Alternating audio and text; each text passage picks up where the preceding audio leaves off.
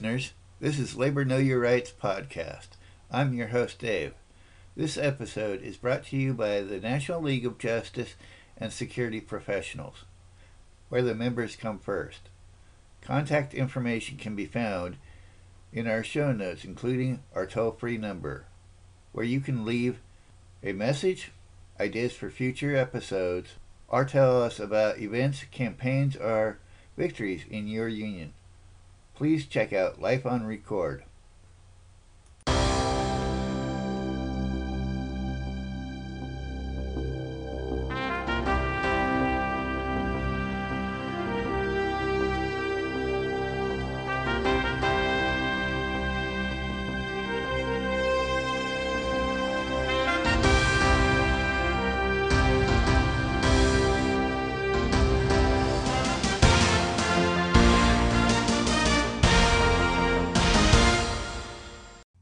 As the Knights of Labor declined, a new national labor organization came to the fore. The American Federation of Labor, A F L, was founded in December in eighteen eighty-six in Columbus, Ohio, at a convention called by the Federation of Organized Trades and Labor Unions.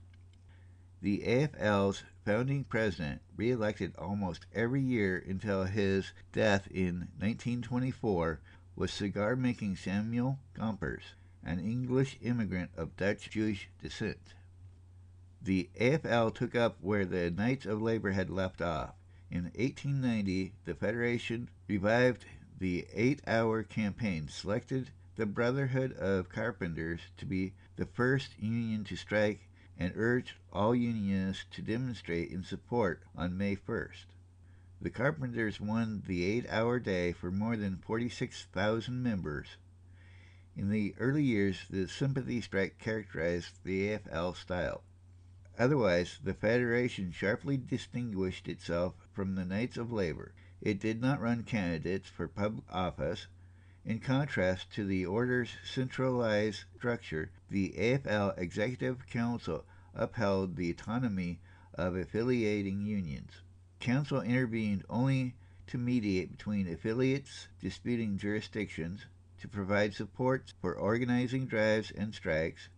Not wanting to go out on strikes without adequate resources, the A F L encouraged affiliates to set high initiation fees and dues. The A F L concentrated on organizing highly skilled workers. The A F L's initial membership was overwhelmingly male and white, reflecting the composition of skilled trades. Of thirteen founding unions, only the cigar makers and the typographers admitted women, and none included many men of color. By eighteen ninety-two, another twenty-seven national unions had affiliated, many of them formed by defectors from the Knights of Labor. New members were the Boots and Shoes Workers International Union, the United Mine Workers, the National Union of Textile Workers, and the United Garment Workers. The textile, garment, and shoe unions all had substantial female membership, but a fifth of the United Mine Workers members in the coal fields were black men. A F L headquarters lent verbal support to women's organizing drives, but seldom came through with much more. In eighteen ninety-two, the Executive Council hired the Chicago bookbinder Mary Kinney as the Federation's first general organizer of women, but in October, the Executive Council abolished Kinney's post. By the late eighteen nineties, all but a handful of the Federation's national affiliates had amended their constitution to allow for female membership, but a great many kept women out in other ways, through high initiation fees, for instance, or special examinations for female applicants. Starting in eighteen ninety-one, the Executive Council employed black men as general organizers. That spring, black workers on the Saint Louis Riverfront initiated a week-long walkout that soon spread to their white counterparts and ended with wage increases across the board. In late October, black and white workers on the New Orleans docks launched a joint strike that culminated in an interracial walkout of twenty-five thousand working men from forty-nine different unions. Finally, they agreed to negotiate, and the dock workers won their demands for shorter hours, higher wages, and overtime pay.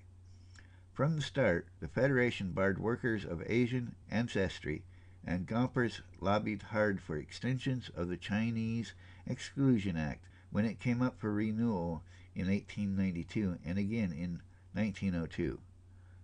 By the latter year, A F L spokesmen were also calling for laws to limit immigration from Eastern and Southern Europe, and the Federation's Executive Council no longer refused to charter national unions whose constitutions stipulated that only white workers could join. Black and white locals would presumably merge once white workers were educated away from what Gompers called the ridiculous attempt to draw the color line. As a permanent arrangement, the best way to organize workers of color without arousing bitterness among whites. The stress on craft unionism, together with hefty dues and initiation fees, inevitably distanced the Federation from workers outside the skilled, relatively high-paying trades. Nor could the A F L strategy protect union craftsmen from assault by monopoly capitalists.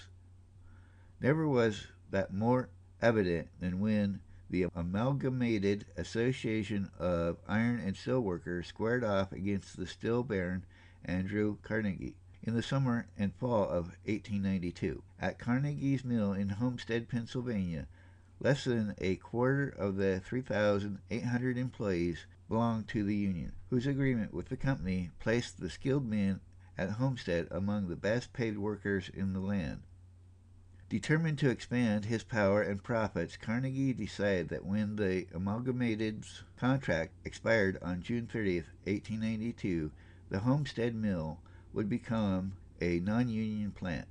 To that end, he turned over the mill's management to Henry Clay Frick, well known in western Pennsylvania for his hatred of unions and ruthless suppression of strikes. Frick announced the company's intention to cut union men's wages by an average of ten percent. Then, on May thirtieth, he issued an ultimatum. If the men did not accept the new wage scale by June twenty-fourth, the company would no longer recognize their union. When the am Amalgamated held firm, he went to war, shutting down the mill on June thirtieth and hiring the Pinkerton Detective Agency to reopen it with scab labor. In the wee hours of July sixth, about three hundred armed Pinkertons tried to sneak into the plant, traveling on barges that silently pulled up to the company's beach, Monongahela River. But a patrol of workers had spotted the barges and sounded the alarm. As the Pinkertons landed, an angry crowd of homesteaders streamed down to the beach, and both sides opened fire. The invaders surrendered after a day-long battle that killed seven workers and three Pinkertons. When Governor Robert Pattison sent eight thousand militiamen to Homestead on July twelfth, the Amalgamated welcomed the intervention. A union spokesman declared, "On behalf of the Amalgamated Association, I wish to say that after suffering an attack of illegal authority, we are glad to have the legal authority of the state here." The militia had arrived at Frick's request, however. It was there to safeguard the company, not the townspeople. By the end of the month, the mill was starting to produce steel with a force of scabs the Pinkerton Agency had recruited from Pittsburgh. The criminal justice system came to Frick's aid, too. As the mill reopened, he orchestrated mass indictments of strike leaders on charges of murder, conspiracy, and treason. This campaign only gained momentum after July twenty-third, when Frick was seriously wounded by Alexander Berkman, a young anarchist from New York who had tried to assassinate him. By October, one hundred eighty-five criminal indictments had been issued, with some men charged four or five times. No one was convicted, but the legal battles decimated the union strike fund. In November, unskilled workers petitioned the Amalgamated for release from their pledge of support, and the union declared the strike over. The union's membership fell from twenty-four thousand in eighteen ninety-one to eight thousand in eighteen ninety-five. Mills owned by the Carnegie Steel Company, later sold to J P Morgan and renamed United States Steel, would remain union-free for two generations. Two years later, troops and courts combined to put down a mass railroad strike led by a new industrial union, whose members came together regardless of skill. The five railroad brotherhoods, engineers, conductors, firemen, brakemen, and switchmen, were all the more exclusive and prudential. They ignored semi-skilled and unskilled employees, tried to drive African Americans out of the industry, and seldom honored one another's strikes.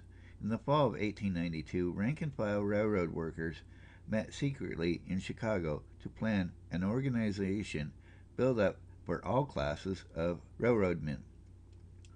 The American Railway Union, A R U, went public on June twentieth, eighteen ninety-three.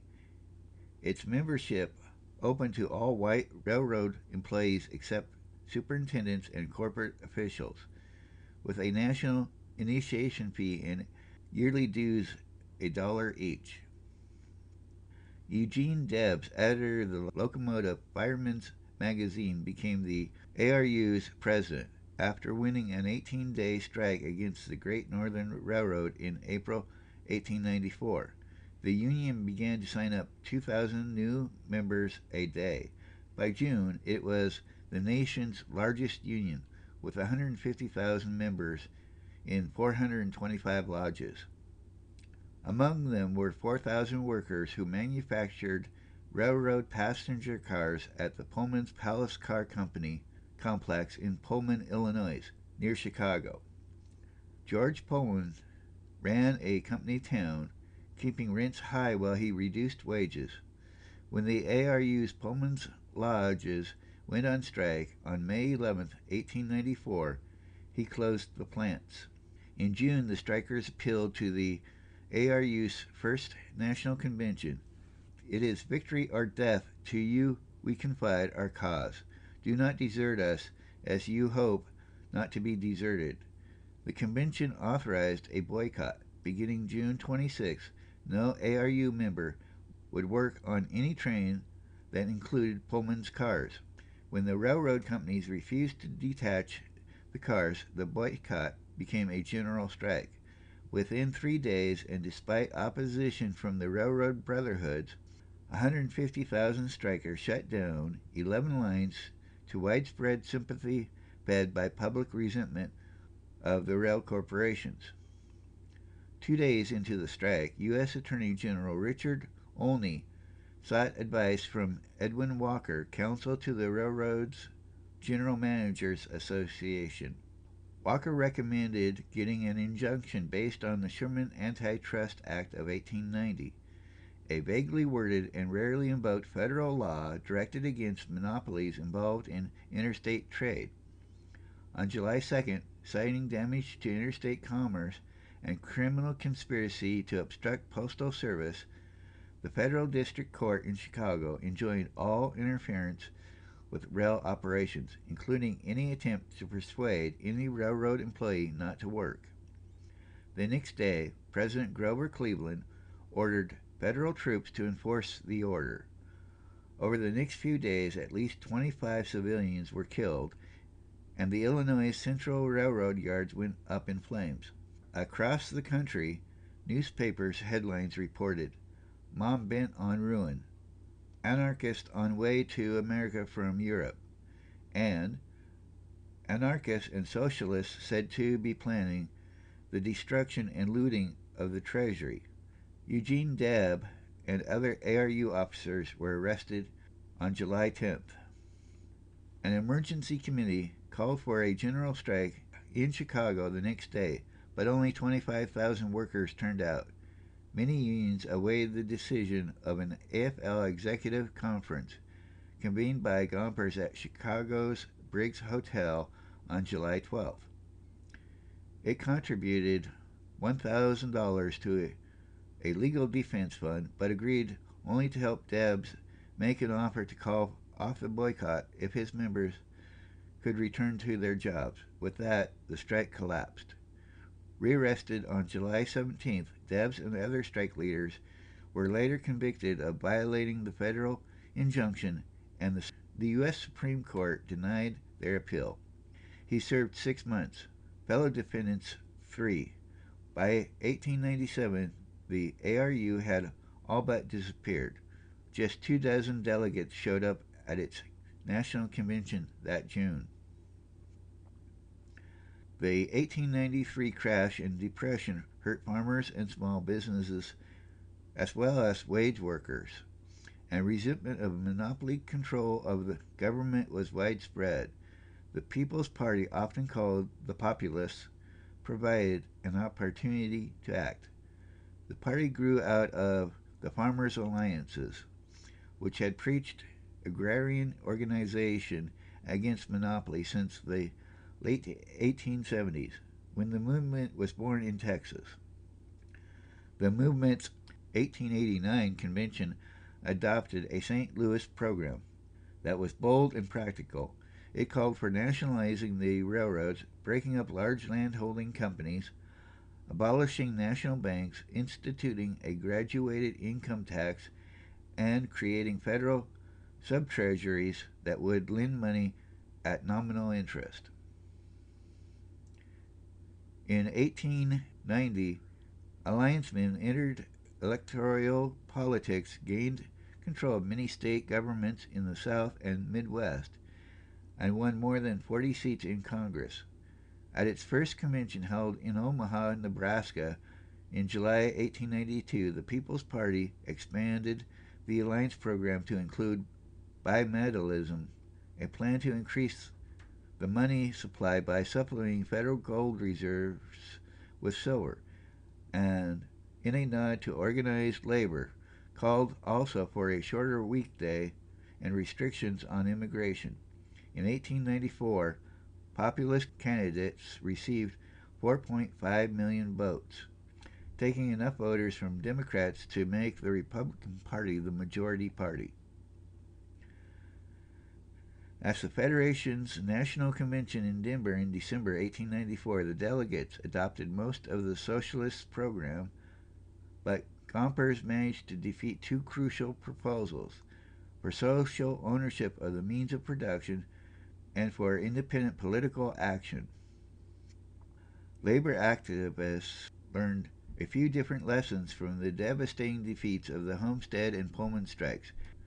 Eugene Debs and his comrades saw the need for even greater solidarity.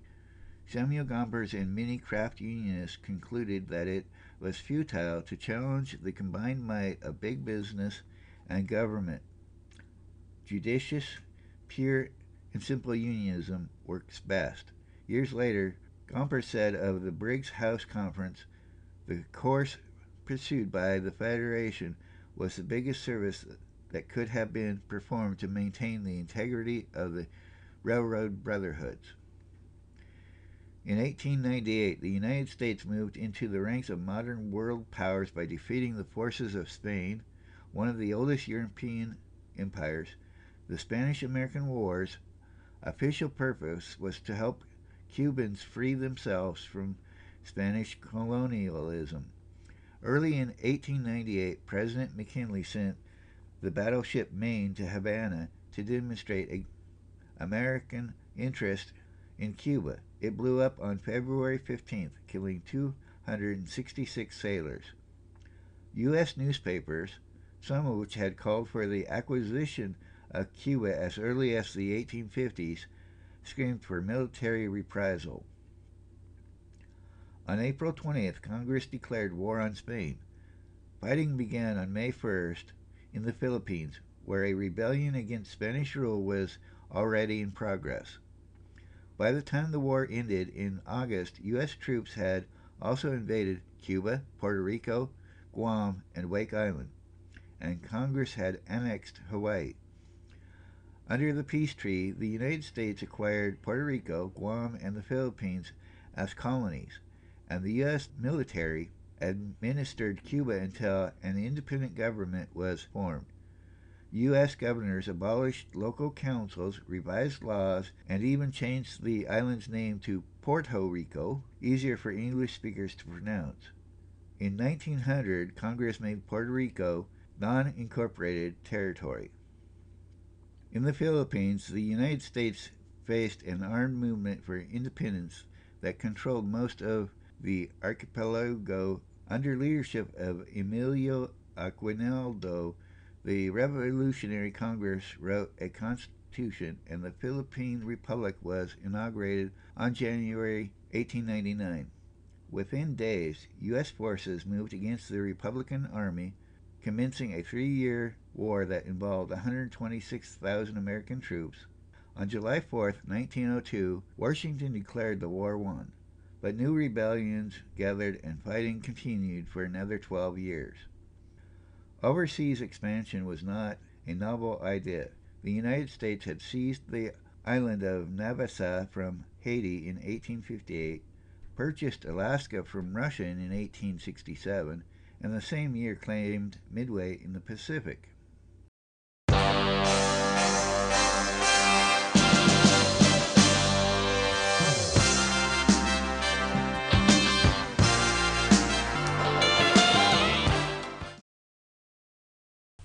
Please share this podcast with your family and friends. If you like our podcasts, please rate us on iTunes. It helps others find us. If you would like to contact us, we have various ways to do so in our show notes, along with contact information for the National League of Justice and Security Professionals. Thank you for listening.